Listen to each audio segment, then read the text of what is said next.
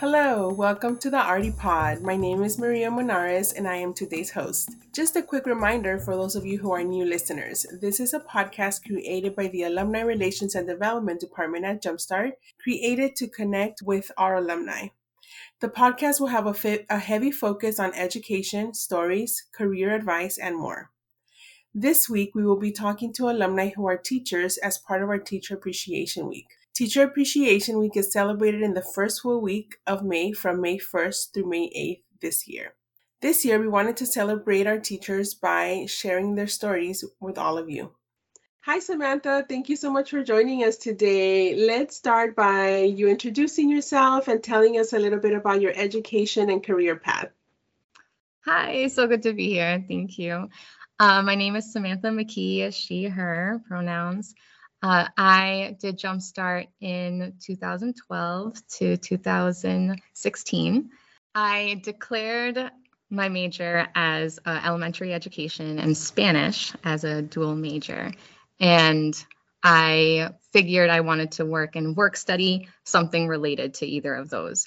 And I came across Jumpstart in a daily announcement email, and I just kind of applied and uh, realized that it was aligned right into what I wanted to be. I was thinking elementary school, and Jumpstart is in preschool, but I figured if I had a really good understanding of the foundations and understanding where my kids are coming from before they enter my class in first and second grade, then that would give me a much better grounding there. Great. And so you knew from the beginning that you wanted to be in education, right? Yes. How did you how did you go from graduating to now you're a teacher? So I wanted to keep with the language uh, because of the Spanish part, and then I loved um, Jumpstart so much that I was like, how can I stay in AmeriCorps forever?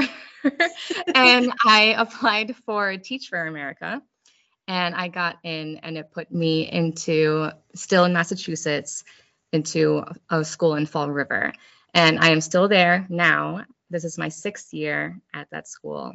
Um, and I've seen a lot of TFA members in in my school. It's been great to connect with them, and some of them leave, some of them stay. I'm one of the ones that stayed a, a longer time uh, because my coworkers are amazing, and I get to work with them every day. And then my students are the parts that keep me there. I just love seeing when they grow up. And I have students that are in sixth grade now that they come down and they'll talk to me, and it's just like such a wonderful thing. Yeah, that's amazing to see like how they grow, right? Especially since like you said you've stayed in the same school, you've been able to see that growth and then seeing them come back and talk to you. Well, I'm glad that you that you're loving it so far and that you've mm-hmm. stayed with you know that you ended up staying with an AmeriCorps program and that Jumpstart was such a, a positive experience for you. Can you tell us a little bit about your Jumpstart experience? Yeah, I started as a core member. And then the the following year, I went into a team leader position. And then next year, I went as a volunteer coordinator. And then my last year, I was a materials manager. I kind of just wanted to cover all of my bases, apparently.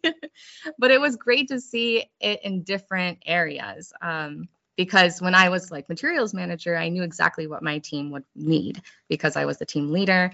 Um, when I was the volunteer coordinator, I knew what things were going on and um, I had the background of my core members that were there before, so I could lean on them. Uh, so it was just great to see it in different aspects. Great. That's awesome. Well, I mean, the more positions you hold, the better, you know, I guess well more round well-rounded you feel for any position, right? Any new position that mm-hmm. comes along. That's it was awesome. great because Jumpstart worked with my schedule too, because being a double major, I had a lot on my plate and before, like, we have something called the block, which is our pre practicum for teaching. And that kind of like completely consumes your whole life. And being able to be flexible was amazing. So you've you're you've worked as a teacher for six years now. Can you talk a little bit about your experience as a teacher in in these years that you uh, have now completed? It's been a ride. I will say that. My first year, I started in first grade, so I wasn't very far from my Jumpstart students at all.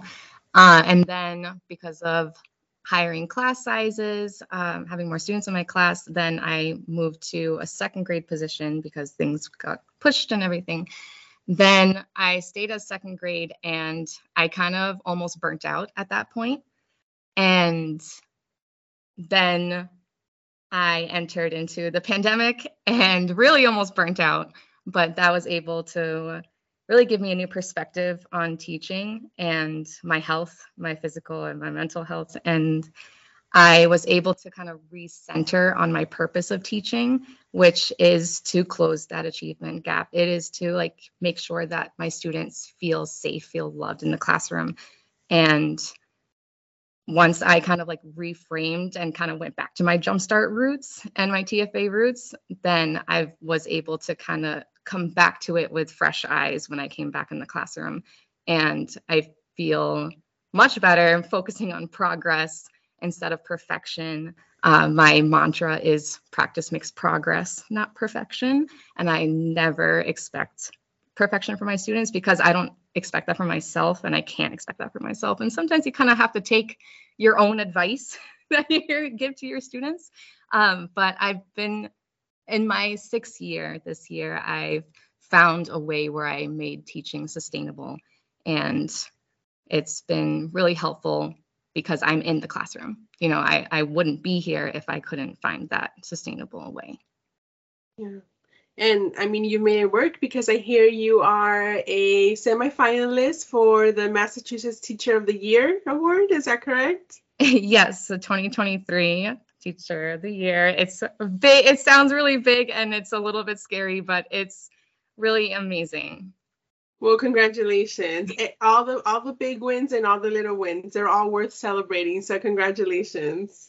Thank you and and you know you said that you know practice makes progress and you're right. I think that so much has happened and you've been teaching now for six years the pandemic and going from one class from one class from one grade to another uh, you know it's always different it's always new and uh, we have to take care of our mental health and i'm glad that you've been able to do that and that you've been able to maybe rethink what means success in your classroom which you said you know it's progress and you try to to talk about that or and, and instill that in your students so maybe that's what we all need right in education we all need to yes. think about uh, to rethink what is best for education. So, can you tell us a little bit about uh, what is something that you hope for in the future for education or for teaching in general?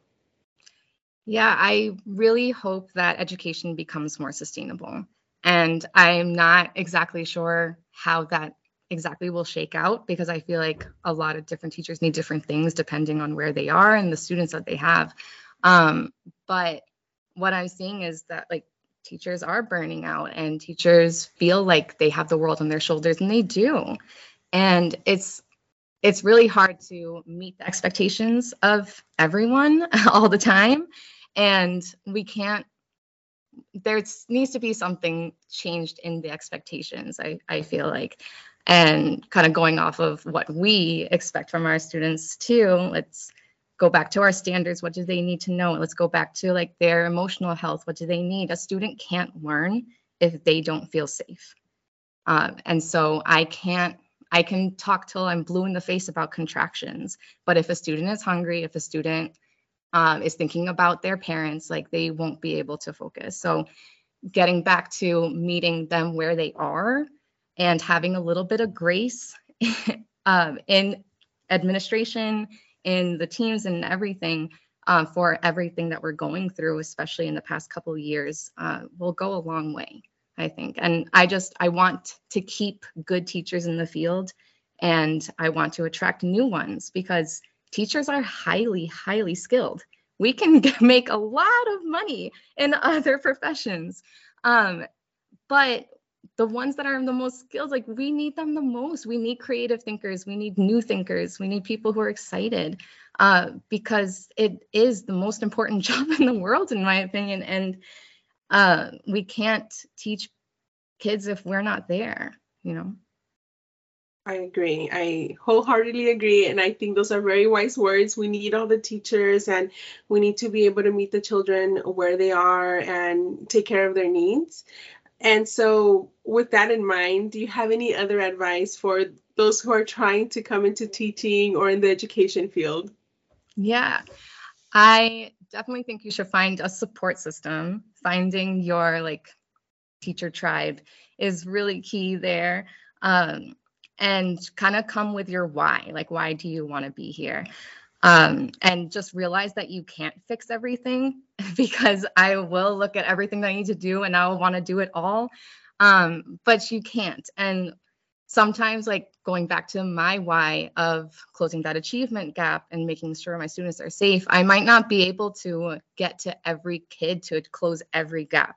But if I can close some of them and then have my trust in my next colleagues in third grade to take over what I started, that can, it's still progress, you know? Yeah. And that like it takes a village even to teach a child as well. Of course. Yeah, it definitely takes a village. It takes multiple people, multiple years, and hopefully, you know, teachers will take to heart that inf- that advice and continue continue the work. Well, this is Teacher Appreciation Week, so we thank you so much for not only you know your service with Jumpstart, but also for continuing to be a teacher. We, like you said, we need good teachers and people to be there for the children. So thank you again. And with that, is there anybody, any teachers that made an impact on your life that you would like to shout out?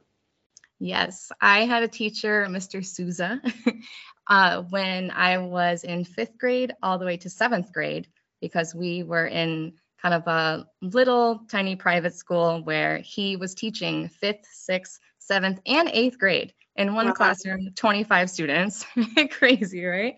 Yeah. Uh, but he made it work. And thinking back, I'm like, I don't know how I would teach multiple grade levels at once. That's insane. Uh, but there was so much of like peer assisted learning, cooperative learning, and I didn't really see it back then. Um, I just saw a lot of us doing our own work on the side. And I was like, why isn't my teacher working with me? Uh, but now that I see it now, I'm like, our biggest resource is our students. Like our students can help teach too. And that helped me because I even saw some of the teacher basals when we were in there because he would give us sometimes. And uh, when I was ended up being a teacher, I was like, oh, I recognize the structure. I recognize how to teach it because I had already learned how to teach myself, and that was such an invaluable skill uh, that he was able to to impart on me. Oh, that's amazing. That's a great story. I'm glad you shared it with us. And thank you to him for, you know, being that kind of teacher to help you, but also encourage others to other students to help other students. So that's amazing. Well, thank you so much for joining us again. And I hope that, you know, we continue to connect and that this is not the last, time, the last time we speak. So I uh, will see you soon. Yes. Thank you.